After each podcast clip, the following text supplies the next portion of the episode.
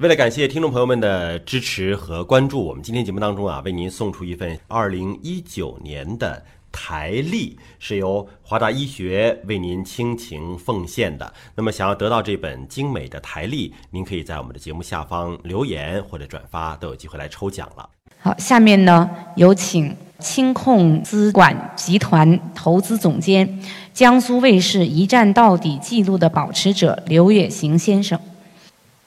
接下来可能我有二十分钟给大家，啊，以我这个投资者的一个身份和大家分享一些科普类的知识。其实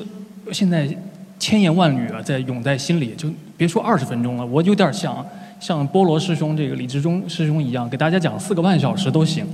但是我想接下来呢，在这么一个短的时间里吧，啊，和大家分享一下啊我现在做的一些事情和我对。这个行业啊，微生物产业的理解，啊，这里打了一个题目叫 VC 从业者，可能不是所有的小朋友啊在座都知道 VC 是什么，它不是呃维生素 C 啊，它是英文的 Venture Capital，就叫风险投资啊，国内叫创业投资的一个简称，啊，今天咱们是科学嘉年华嘛，但是我觉得我会先花一点点时间啊，告诉大家我们是做什么的，接下来我们进入科学的部分。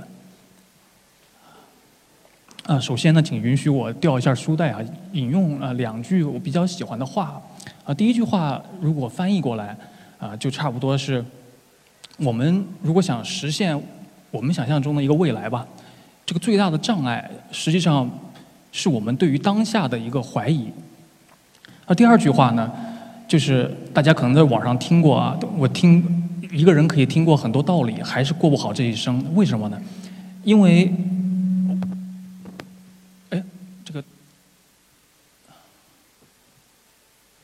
因为道理啊，往往是人说来人说出来的，往往它是一种自传。每个人讲的道理，实际上是他自己人格的一种投射，它不一定能适合到啊其他人的身上。所以说，我觉得做科普啊，某种程度上它难在哪儿呢？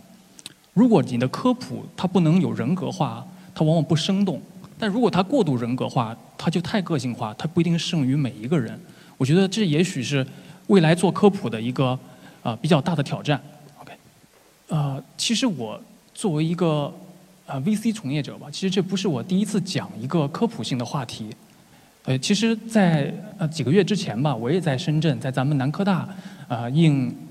呃赵佳敏师兄的邀请啊，也很感谢吴岩老师，呃有一门课叫未来学方法，我在这门课上啊分享了一些我对于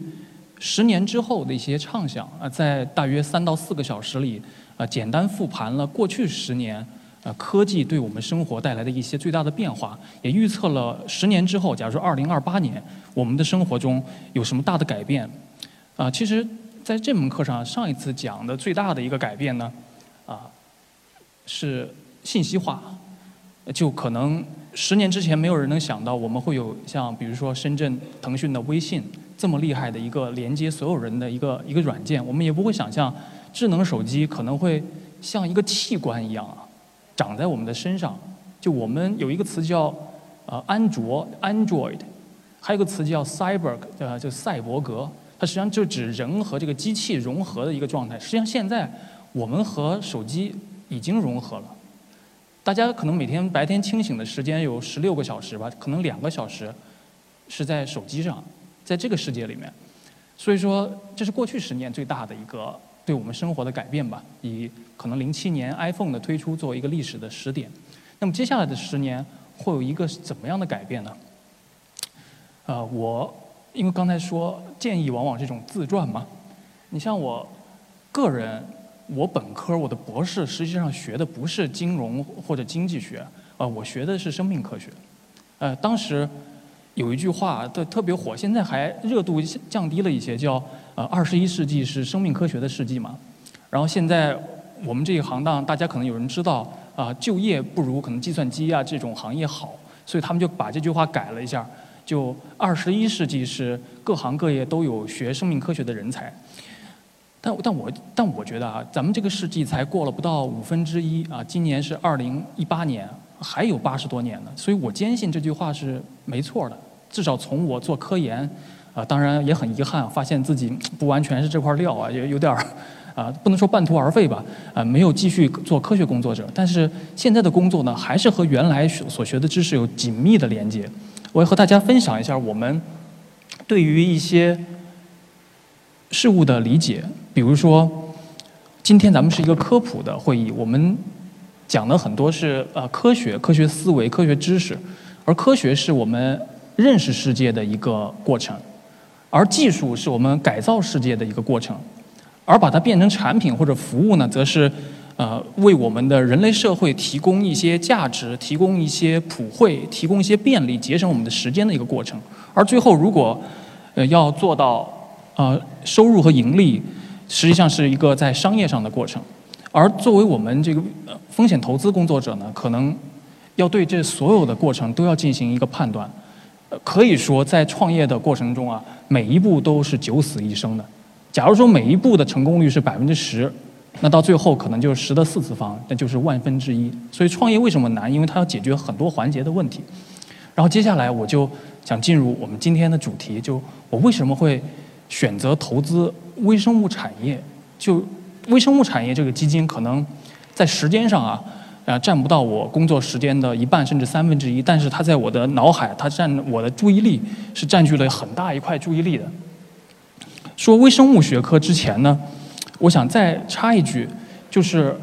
我们传统对于理工科的分科方式啊。实际上，我觉得是有局限性的。包括咱们考同学们考高考啊，分文理、理综，或者就学物理、化学、生物。当然，数学有文呃文科数学和理科数学嘛。但我觉得这这种分类方式，包括你到大学里，有理学院，有可能啊计算机学院，有电子工程系啊，什么土木建筑工学院啊，啊各种各种系。但我觉得这种对于学科分类的方式啊。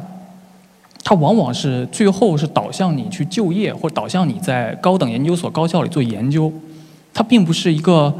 我觉得不是一个最完善、最完美的一个分科方式。其实你回顾现在的，包括现在的大学和研究所里，也越来越多有一种倾向，叫做学科交叉。之所以它交叉，是因为它回到了原本的地方。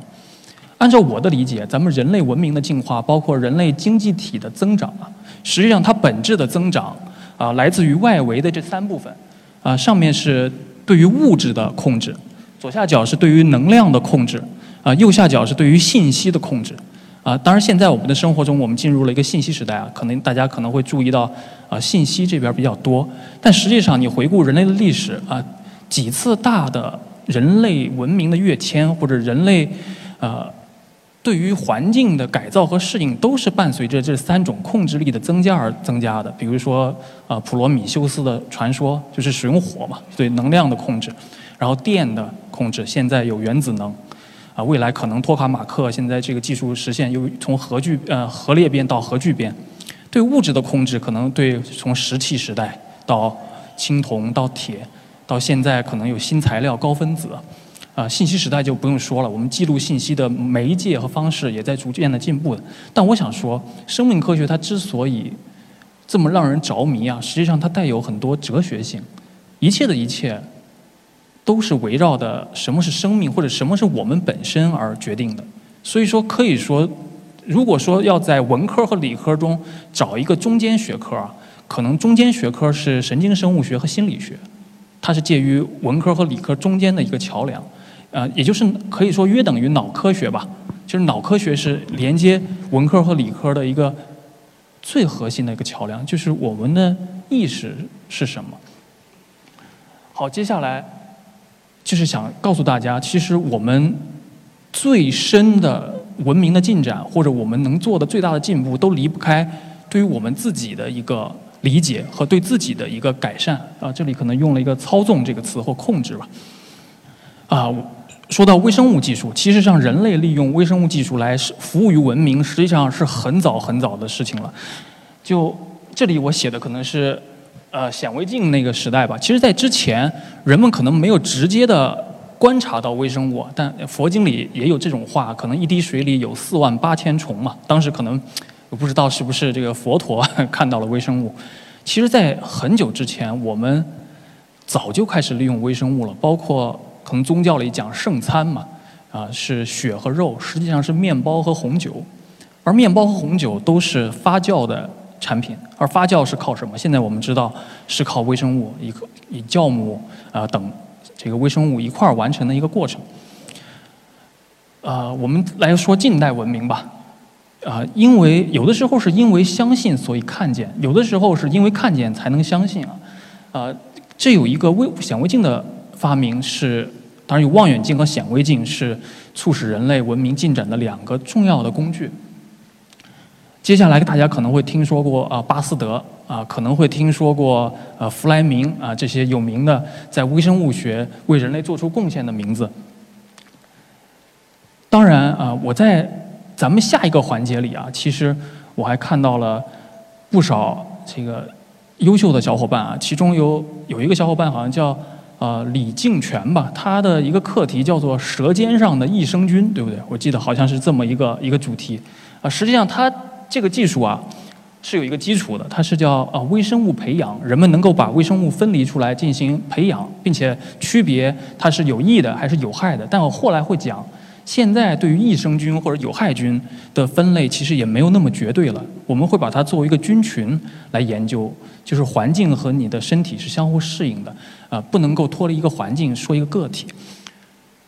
啊，包括我们可以知道，人类历史上经经历过很多啊微生物带来的瘟疫疾病。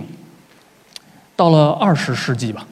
啊，可以说青霉素是改变人类文明的。我觉得，如果选一个分子的话。目前青霉素这个单分子小分子啊，可以说是改变人类文明的一个基本，我认为是最重要的一个分子了。它在战争中啊被应用，然后现在也引领了一系列的药品的发现吧。接下来大家可能比较熟悉了基因工程啊、生物工程、转基因、基因编辑这些新的技术都已经出现了。我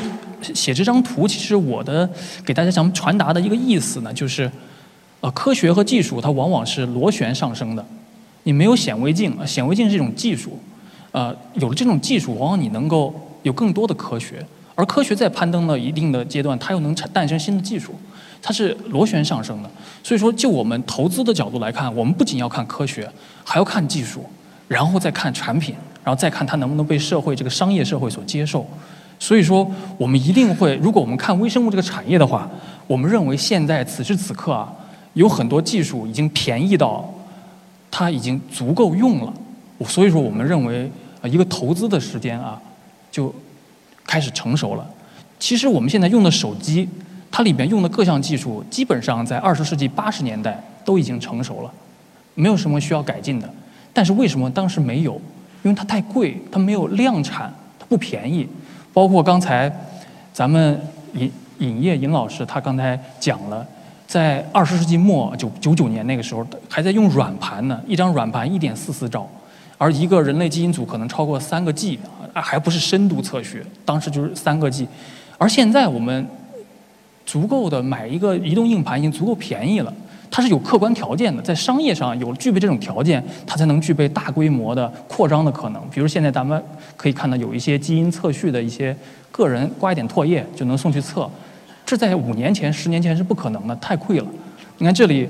讲这个 NGS，就是 Next Generation Sequencing，下一代测序，也有人把它叫做高通量测序，现在也有人把它叫做第二代测序。它出现之后，把这个价格一下降下来的，有点类似于呃摩尔定律吧，就是越来越便宜，越来越快。这是第一个基础吧，我们能够快速的、便宜的得到大量的基因的序列信息。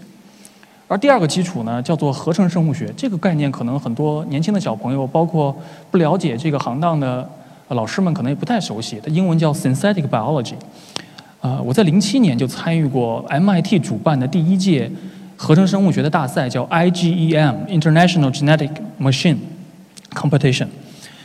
当时合成生物学还是个很贵的，因为合成碱基在当时成本有点高。但现在合成和测序都在降价。所以说，我们可以往微生物里去转基因，甚至构建一个完整的代谢通路。这门学科叫做代谢工程。就某种程度上，我们能够对微生物进行编程了，就是 pro program。这微生物是可编程的。某种程度上，这是一个仔细想一想，其实很可怕的。当时冷泉港以 James Watson 相相关的一些人，他们很担心这种事情会包括现在网上有三个是，我插一句，网上有三个话题很难讨论，容易引起价值观冲突，一个是女权，一个是中医，一个是转基因。这三个事儿一旦说出来，这可能会引起大量的非理性的甚至谩骂。这两派的分歧非常非常大。你仔细想一想，这三个问题其实都是生物学问题：女权、中医啊、转基因。所以说，生生命科学是多么的这个奥妙啊，能够影响到我们整个人类社会的一个价值观。第三个呢，是现在比较火的一个概念，叫人工智能 AI 啊，但我可能用另外一个词，可能是机器学习或者深度学习。啊，大家可能会知道阿尔法狗啊，作为一个下围棋的一个人工智能的一个产品吧，能够战胜人类。在进行合成生物学的基因构造的中，通过 AI 算法和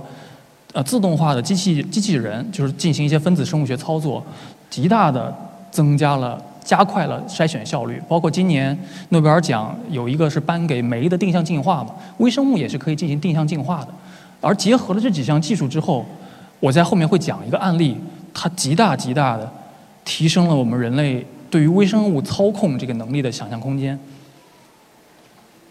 啊，说到 VC 吧，就举一个 VC 啊维生素 C 的例子，这是大约已经三十多年前了，那时候我还没有出生。啊，在那个时代，八六年，这个技术转让的价格是五百五十万美元。呃，当时的汇率可能大家也知道，这是一笔挺挺大的钱了。它是这个技术是什么呢？是叫维生素 C 的二步发酵法。哎呃，原来咱们现在吃维生素 C 可能便宜的一瓶就一块多，一个小白瓶里面有好多小白片儿。它呃，现在主流的发酵方法，主流的制造方法呢，啊，是一种啊，可以说是化学合成，它不是生物合成。它要经过一般是这个路径啊，啊，这个我就不细说了。啊，这个卖了五百五十万美元的技术，它是什么呢？它把中间这里这两步去掉了，而是用两个两株微生物进行先后的发酵，一下子就把整个的成本和降低效率就提高了，并且它还相对的环保，并且节能。所以说。微生物某种程度上，每一个微生物看起来只是一个小小的细胞，实际上都可以作为一个完整的化工厂。啊，我下面加速一下吧，真的有太多的给大家讲。通过 AI 的结合呢，这是另外一个生产丙氨酸的这个企业，我们也已经关注了三年多了。大家可能会觉得互联网企业增长很快，很多企业甚至在没有盈利的时候就能够上市，而我想说的，在微生物行业。这种事情正在发生，并且将越来越多的发生。他们筛选的菌株一年得到菌株，两年就扩大中式放大生产，六年就已经上市。所以说，它是一个像互联网一样可以快速增长的一个行业。就是财务数据我就不讲了，大家可以看到是一个比较健康的一个企业，并且在节能环保、控制成本也有它独特的优势。这是化工方面的应用，其实还有很多很多方面，我想给大家说。包括我们基金现在已经看了一百多个项目，然后深入调查了三十个项，大约三十个项目，投了两个项目。这两个项目都是人类健康相关的。其中一个项目的 CEO 只今年只有二十六岁，和华大也非常有缘，在华大工作了七年，出来创业，是做肠道微生物检测的。还有一个公司是在广州，呃，是做。CFDA 就是中国食品药品监督局第一个以活菌为药的审批，现在已经报上去了，正在等待批证，是一个能够治疗肠道溃疡、一系列肠道紊乱的一个活菌药。啊，刚才提到了工业化工、健康，包括环境，环境就更有意思了。我们还看了一个项目，啊，让黄粉虫吃一种微生微生物，吃了之后呢，再让这个黄粉虫就可以吃聚乙烯，就是塑料袋儿，就可以分解塑料了。黄粉虫又可以喂给各种牲畜，或者是用于钓鱼啊，什么喂鱼。这我们这个实验还在进行，安全性啊、效率。所以说，塑料也不是那么可怕了，在微生物的面前。就像白蚁能够消化木质素，是因为它肠道里也有微生物。所以我们控制微生物可以，呃，甚至修复土壤。然后在农业上，我们可以有有机肥，甚至把产生赤潮的海水收集起来，用微生物处理之后变成海藻肥，然后再放到田里面。非常低成本的生物生物农药，还有一些生物饲料啊，就是可以替代抗生素，包括让牲畜吃了之后，抗生素能够使用量降到原来的十分之一。啊，在这里我因为刚才讲了控制时间嘛，不和大家太讲更多这种世界的顶尖的投资机构在微生物产业上的布局。实际上，我们已经是有点慢了。他们可能先先后后在一四年、一五年就开始做这件事情，而我们呃，我参与这个团队呢，是从一六年开始论证。当然，一六年呢，我记得很清楚，大约是四月底，呃，《科学》就是《Science》这篇期刊用了一整本。Science 去讲微生物组 microbiome，讲这个概念，讲相关的研究进展。我们当时觉得这个事儿是一定要做了。到一七年，我们这个基金就募起来了，开始看项目、投项目。啊，到今年，我们也在这个行业内取得了相当的进展吧，并且从政策方面，咱们其实从领导层方面也很知道这个事儿。这是一七年科技部出的党组的文章，下面有几个方向啊：微生物组、人工智能、深地，深地就可能探测中微子啊，这是很很深的地方。这几个方案方面，在基础科学研究上到应用上，那我国是有希望能够在世界上有话语权，能够反超，能够有自己的核心技术的。所以说我也是很看好这个领域在接下来的发展，啊。在右下角呢，我也留了自己的一些联系方式，因为今天时间 实在是有限，想说的话非常多，说不完，所以说也很感谢大家的时间。刚才有这么多的演讲者给我们这么精彩的报告，啊，这右下角也是我们的啊一个啊微信公众号的一个二维码吧，大家有兴趣也可以关注一下。非常感谢大家，感谢会务人员、志愿者的提供的这么好的支持，谢谢。